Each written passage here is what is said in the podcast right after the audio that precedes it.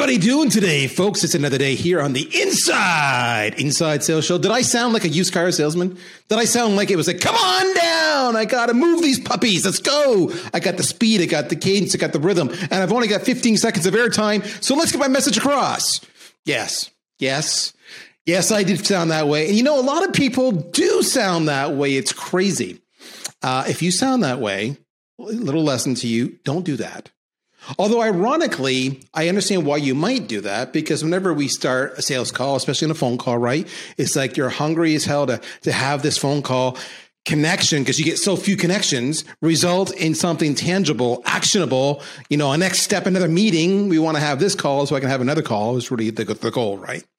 And and we we rush we rush to get as much value prop as we can in that 15 second slot like you might see in late night television. That's if you still watch television. If you're a, a generational child of netflix you have no idea what i'm talking about right now and i feel sad for you because you just missed some serious pop culture. The best television was on late at night.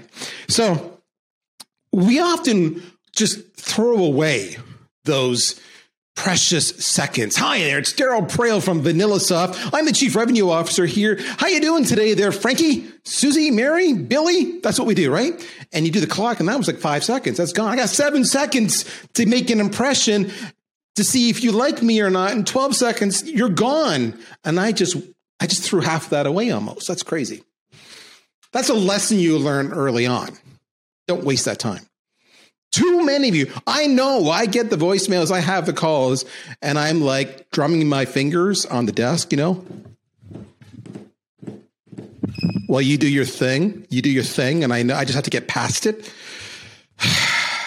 you know, that's a bad habit. And bad habits are hard. One of the things I do in my job uh, is I work with our sales team all the time to get rid of those bad habits. And it's remarkable because we sit and we talk about getting back to the basics, just selling 101. And what blows my mind every time, what blows my mind, just blows my mind as, as, as a veteran leader is how much pushback I get. It's okay, Daryl. I know what I'm doing. Done this before.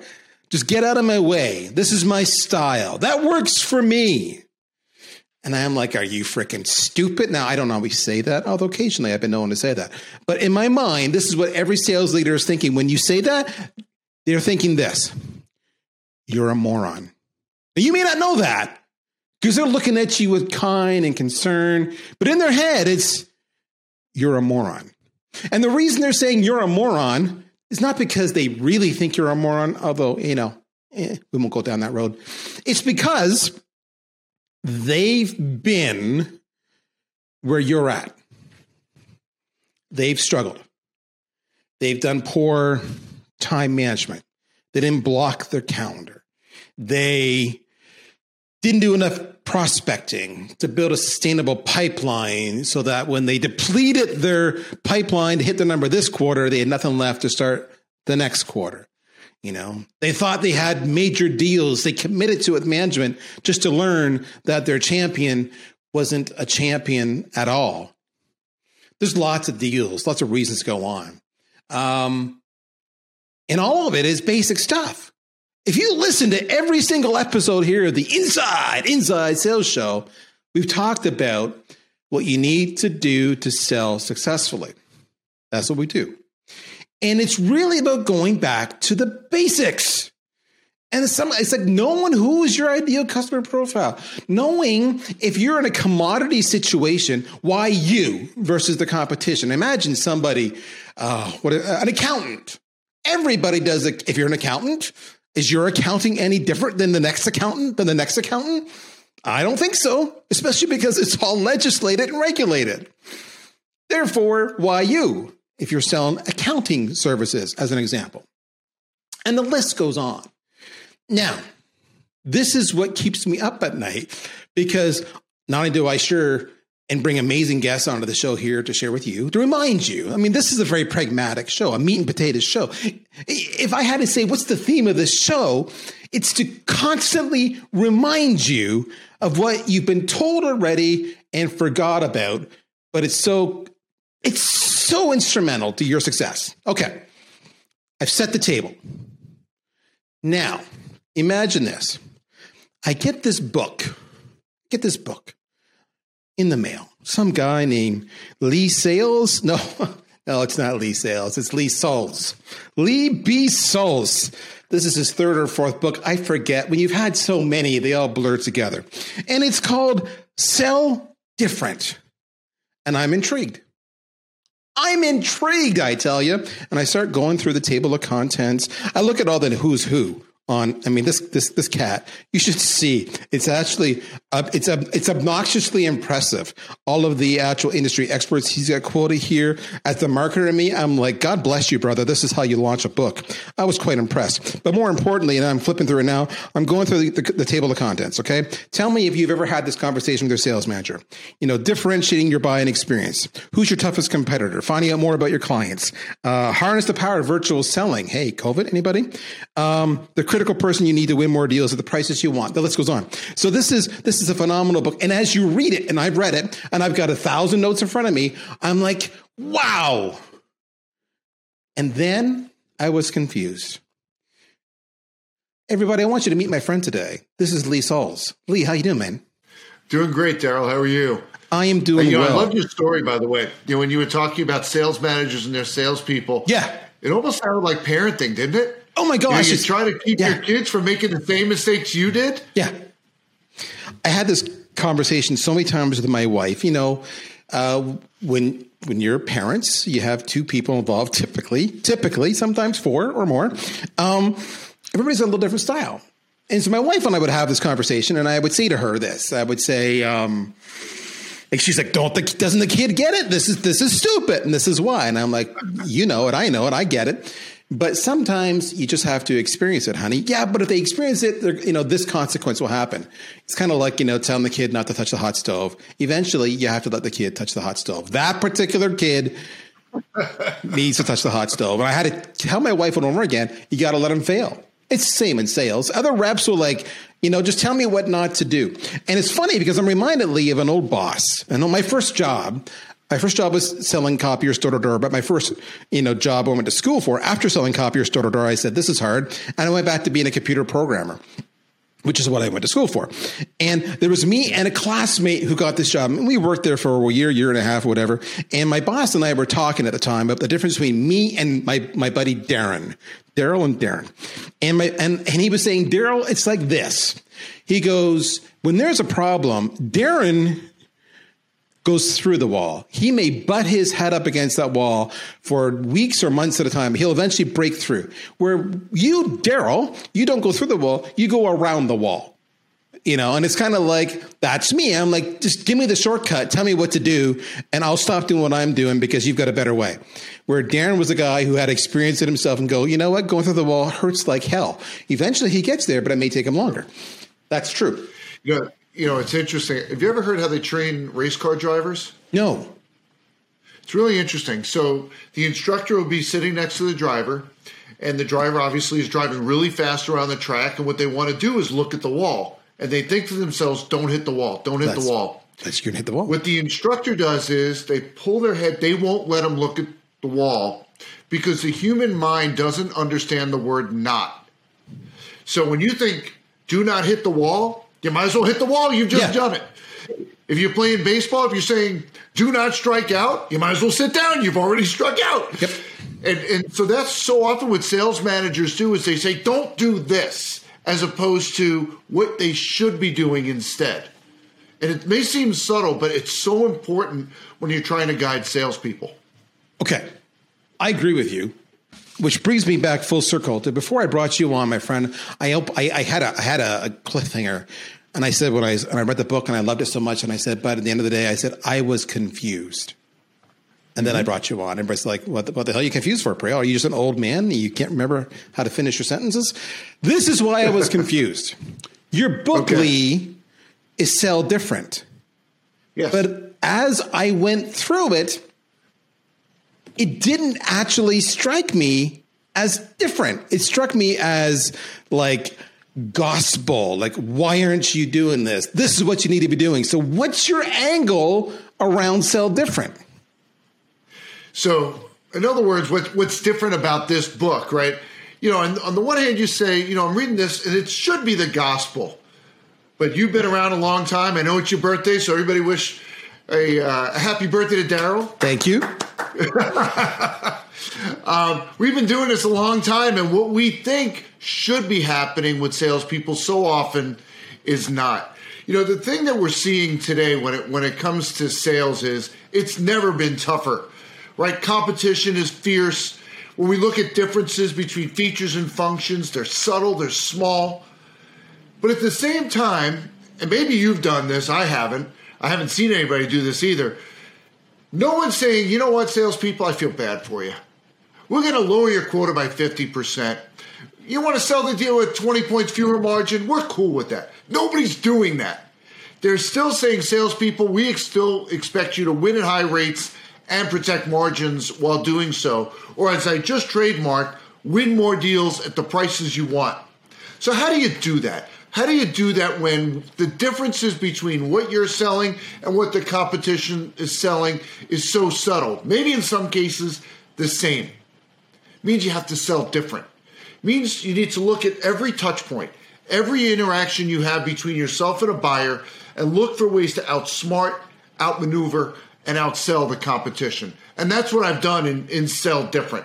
So, as you mentioned, how you generate leads, how you ask for referrals, how you even have a referral program, um, how you handle discovery meetings. Everybody wants to talk about increasing conversion rates. You'll know I won't use that word closing. I hate that word. But how do you increase conversion rates? Do a better job in discovery. How do you sell virtually? You know, when I wrote the book proposal, there wasn't a chapter on virtual selling. But then, like you mentioned, this little thing happened uh, the pandemic. Now there's a chapter on virtual selling. How you deal with the ultimate deal killer? Fear of change. So important. It's in every deal, and if it's not handled properly, you lose. And so much more. So it doesn't matter what you're selling, doesn't matter to whom you're selling. These strategies will help guide you to be effective and win more deals at the prices you want. Now, one of the things that I did, I'll give you a little peek into the kitchen. First round of editing, and this is not commonly done when editing a book. I sent it to my corporate clients, several of them. I said, I'm not looking for you to work in the grammar or the spelling. Here's what I want to know. What could you not implement based on how I described it? Because one of my goals with this book was for the reader to be able to read a chapter, say, I get it, and know how to put it into practice without paying someone like me to come in and do it.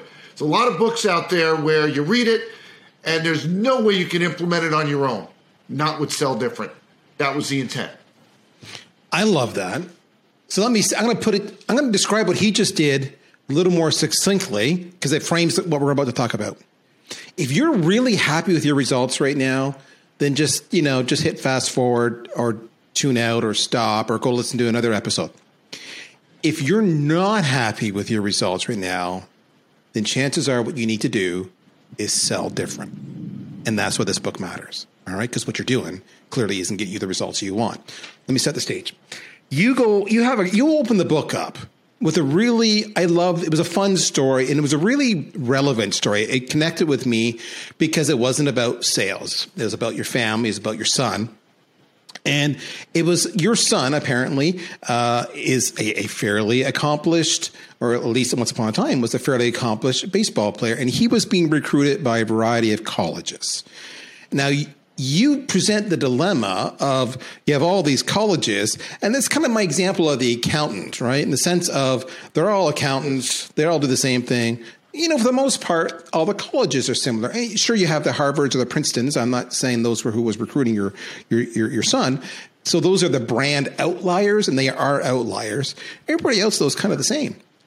And you made the great point of saying that that sales head of athletics, uh, that coach, they're a sales rep. So how did they sell you and your son because there were some dynamite lessons there. It was real, but your personal experiences being sold to, and so your son went to the right school. If and if here's the irony, that coach is going to keep their job whether they have a winning team or a losing team. So they sure as hell better be a better salesperson than the next person. So talk to me about that. Yeah. So if you've ever been through a college recruiting experience before, you know it's a sale, and these coaches are trying to sell you on their institution, but They can't differentiate what they're selling, just like you mentioned with the accountant. Right? They can't add a major, they can't build a dorm, they can't move the campus, they can't change the menu in the cafeteria. It just is. So what they have to do is sell different, which means differentiating their sales approach. And Daryl, as I talk about in the book, some of these coaches were fantastic at it and some failed miserably. Now, you know when you first drive onto a college campus, as soon as you cross onto the border, your blood pressure jumps about 30 points? You know why that is? You do because you read the book. I do. It's not the tuition. You can't find a place to park. Every parking lot on a college campus says, park here and we're going to tow you, but welcome to our fine institution. well, this one school we visited, we pull into the parking lot and there's a spot with Steven's name on it. Stopped us dead in our tracks. Go inside. There's an agenda for the day. Steven's name is printed right at the top. If you think about it, what did it cost this college to do these two things? A penny, maybe, for the paper and the ink? But think about what they did. They made us feel. Can you hear the thunder? That's how I can. I love it. That's because yeah. God is speaking, saying, "Listen to Lee."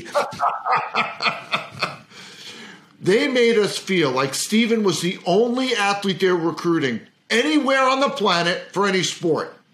But of course, that wasn't the case but that's how they made us feel. Salespeople, we had that same opportunity to make people feel special. You know, for us, we get busy. It's just another lead, it's just another call, it's just another presentation, it's just another proposal. We forget to make people feel special. See, you may be having these conversations every hour on the hour, but think of it from their perspective. They're having it once. You know, if you've ever been to a professional show like a Broadway show, they deliver that same show multiple times a day for months, years. But the actors get it. The audience is seeing it once. They're doing it over and over and over again, but the audience sees it once. So, my challenge for you, and it doesn't matter what you're selling, you can do this. How are you making people feel special? And I'll tell you something that, that I do with my consulting clients, my keynote clients. If you would ask them, how many clients does Lee have? They wouldn't have a clue because I make them feel like I've got one. And that's so important. We forget to do it. It's such an easy thing to do. It requires thought, and we don't do it enough. You know, it, it's interesting. Stephen has a brother, my other son, David, also a baseball player. He was a nationally recognized pitcher went through this this process, and there was a school that was on Steven's list that wasn't on his list. They didn't get rid of a major, knock down a dorm, move the campus. It was the recruiting experience. They made Steven feel like a number. They said the words, hey, we really want you here. They made him feel like a number. When David went through this process, didn't even put that school on his list. So think about this. You make someone feel like a number, it doesn't just impact this deal. It's like the old shampoo commercial. They tell two friends and they tell two friends and so on and so on. It's a major, major impact. You know, we often like to say that sales is a numbers game. And I partially subscribe to that. If you fully subscribe to that, that sales is a numbers game, I'm guessing you're making the people that you're calling on feel like a number as well. So, one of the things I say all the time uh, if you're a regular regular listener of the show, you've heard me use this expression before. Is that often the rep who doesn't get my business, even though we could have had gone through the sales cycle together, is the one who makes me feel like a transaction. That's the word I use because I recognize I'm just another sale to them, and there's nothing special. The word I like to use, Lee used the word special. It's a great word. It's the right word. I used a different word, same sentiment. I'm looking for a partnership if I feel like you're going to partner with me, you're going to look out for my success, you've got my back, you're helping me understand and diagnose and qualify and quantify the problems and propose solutions to the process. If that's a partnership, and I can go back to you if things don't work out, you've got my business. It's not just about price, it's about a partnership. Special, not a number, not a transaction. Lee and I approaching this as, you know, people who can consume. He's a professional seller. I have the budget. I'm a professional buyer. Uh, but you see, you come at it from the same point of view. Too many reps don't get that. I want to talk to you. You talk about your toughest competitor. Now, this is something I talk to my team about all the time. Some get it, some dismiss me. Talk to me about who our toughest competitor are because I got to admit, you know, I don't want to give away the plot line. Lee goes through the story, the, the book, and he talks about, do you think it's this person? He has, you know, what are the reps guess? They guess it's this, they guess it's that, they guess it's this, they guess it's that. And of course, as you might imagine, they're getting more and more specific, but in the end, they're ultimately wrong. And when I read who you qualified as the toughest competitor was, I'm like, yes, because I've had this conversation so many times. So who's our toughest competitor, Lee? Ah, that you just touched on one of my favorite questions to ask keynote audiences so I'll say, who's your toughest competitor? And I'll call on a few folks and they'll rattle off three names, you know, three players in their space. And I'm sure they're tough competitors, but there's one even tougher. And then someone will snark, you know, get up and say, Oh, you mean that old sales trainer one, the status quo, the choice to do nothing. Also a tough competitor, but there's one even tougher. So then the audience gets quiet and they start thinking about it for a minute. And then someone will raise their hand and say, It's me if I don't have the right mindset, I am my toughest competitor. Now, they're not entirely wrong. Certainly, if you don't have the right mindset, you can be a competitor, you can be in your own way, but there's one even tougher, even more formidable. And no audience member has ever guessed it. And I'm so excited, Daryl, that you and I are singing from the same hymnal on this. And it's every salesperson calling the same person you are trying to get a meeting. See, we're egocentric when we think about the competition, but let's put ourselves on the other side of the desk for a moment. Let's say we call on CIOs and we sell a software product. Let's think about that CIO for a moment. That CIO is receiving calls and emails from salespeople representing their entire purview of responsibilities and beyond. And if you think about it, they're all selling the same thing a meeting. They want FaceTime with this individual. Now, I'll share with you a little background. I was a history major in college and went to what was called SUNY Binghamton, now called Binghamton University. And while I studied history, I learned many historical business facts, and I'm going to share one with the group here. In the entire history of business, no executive has ever been hired for the sole purpose of meeting with salespeople every hour on the hour. It's never happened. It's never going to happen. So we're an interruption in their day. And so what that says to us is we've got to be different, different right in that first interaction, or we're not getting the meeting. Because if there's no meeting, there's no proposal. No proposal, no win. No win, no commission check. It's very logical. See, if we remember that no executive is staring at their phone going, oh my gosh, I hope a salesperson calls me right now. No one's doing that. If we keep that in mind, that tells us we've got to be creative in our outreach. The thing about this is, I am always hammering my team that you say all those people are calling you know the same decision influencer, and I agree with you. I'm saying you need to call beyond because often the decision influencer is actually pushing that decision down one level to do analysis, assessment, shortlisting, etc., uh, use cases, needs analysis, etc. And you need to call into the extended buying committee because there's influencers, you know, there's the financial, there's the te- technical, there's the IT, etc. And and they don't do that. They keep on calling to the same, as you say, DI.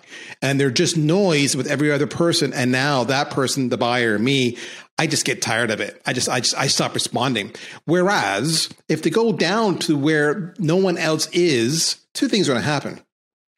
One, they're going to find out that yes, they're looking for it. In fact, there's even a couple of initiatives in the, in the organization, not just us, but perhaps elsewhere, right? That that could be part of this project, and they're going to give you those names. And then two, they're going to walk you into the DI and say, "I've talked to Daryl, and he passes the litmus test. I like Daryl. You should talk to Daryl." And that's what's going to happen, as opposed to trying to do a frontal assault you know, it's a flanking. And I get so much resistance from people not wanting to call on the buying committee. And I get Devon. No, in my industry, the person I'm talking to is the only one that matters. In my industry, you know, it's not how it works. Yes, they don't have, they don't sign the check, but you know, they have the influence. They make it happen. Blah blah blah. And I'm tired, exhausted of hearing this excuse. So help me out here, brother. How do I convince my team and those who I work with that you have to do exactly what you're saying not to do, right? Don't go solely to the DI, go elsewhere. Well, I look at DIs as anyone and everyone who influences the decision to buy what you're selling. Yep. So it's folks at the middle level, it's folks at the higher level.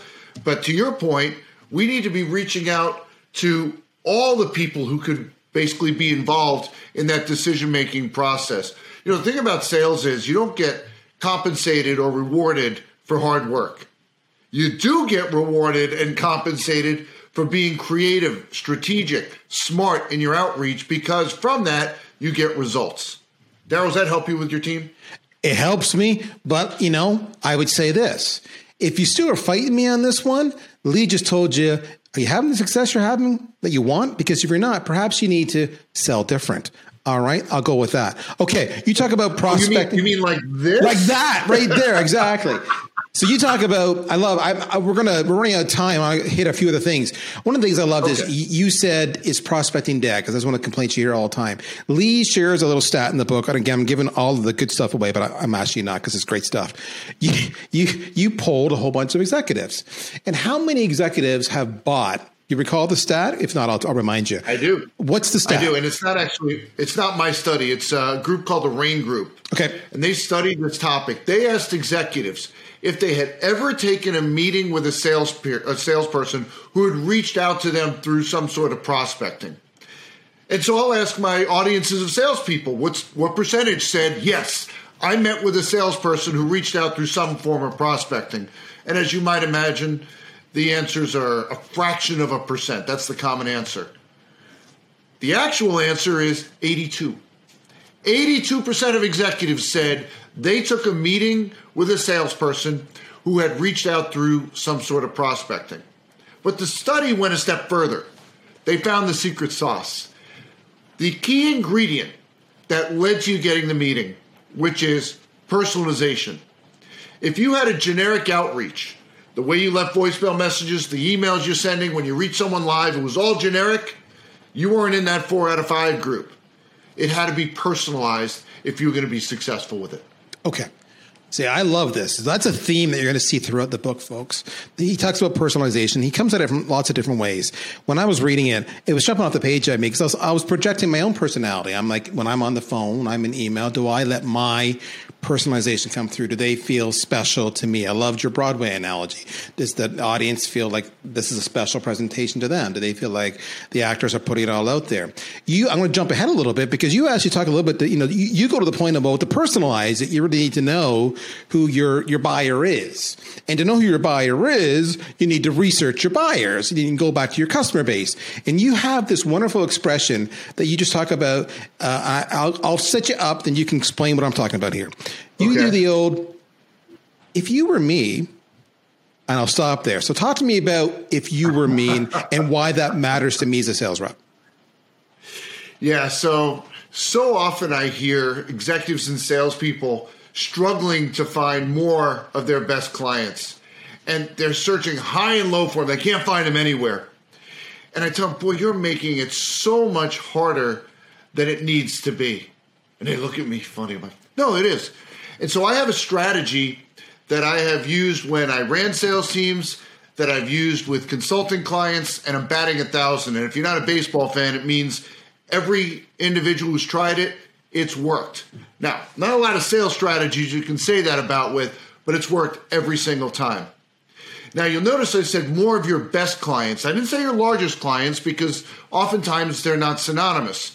Your largest client, maybe they're low margin, maybe there's some complex solution that you don't want to replicate. So, more of your best clients is what we're looking for here. So, we have to have clarity on what that looks like. Uh, Daryl, do your people like free things? Of course they do.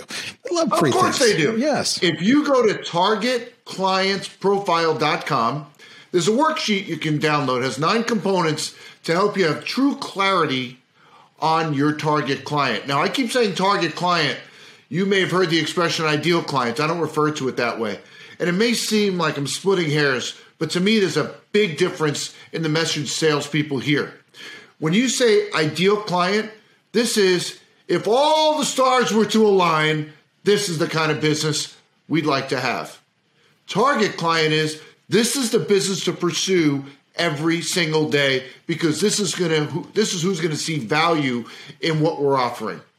So now, once we have that clarity because you need that clarity to use this strategy. Here's what you're going to do. You're going to pick 10 clients that if you could stick them in a copier to replicate them, you'd do it in a heartbeat. Of course, we can't do that.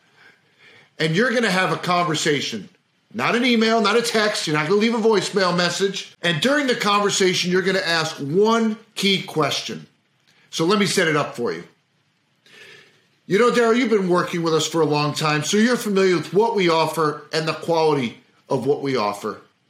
Now, here comes the question If you were me, what associations would you be active in?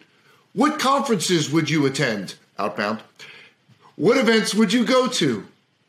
What would you be reading to meet more people like you? It's an open book test and we make it so much harder than it needs to be. People want to help you. They do, but they have to be asked. They really do.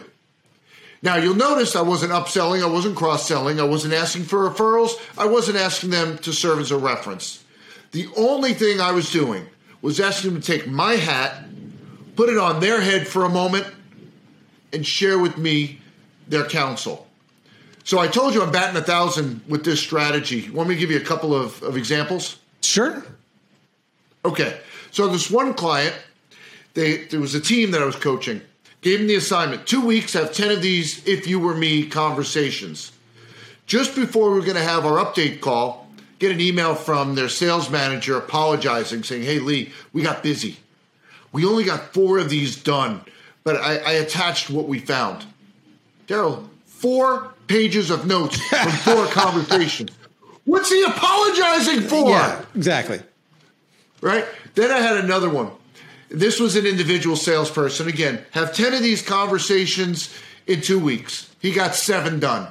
He had a 45 minute update for me of everything he learned in those seven conversations. He found out about a technology council in his own backyard. Didn't even know it existed. Where all these CIOs were hanging out and he couldn't reach them. And his client says, You know, I can bring you as my guest if you'd like. Yeah. And then a few months later, he had an opportunity to present at that organization, an organization of folks he had been unable to reach. Now, one of those conversations he actually had in person and his CEO was sitting next to him, didn't know about this strategy. So he posed the if you were me question. And then that night, I get an email from the CEO, very short email. He said, Lee, I feel this is the question I've been missing for the last 15 years of my life. Thank you. Watched it in action today, nearly cried. Spectacular. Folks, the strategy works. Remember what I said a little while ago that my objective with this book was to give you strategies that you can implement without paying another penny to do it. This is a perfect example of it. So, folks, as you can tell, I'm a big fan of the book. And I'm a big fan of the book because if you're not having the success you want, the, the book title says it all. You need to sell different. Now, you have two options you can do here you can ignore this and say that was an interesting or entertaining read. And maybe I'll follow Lee on LinkedIn, which, by the way, you should do regardless, and go to his website and download his content.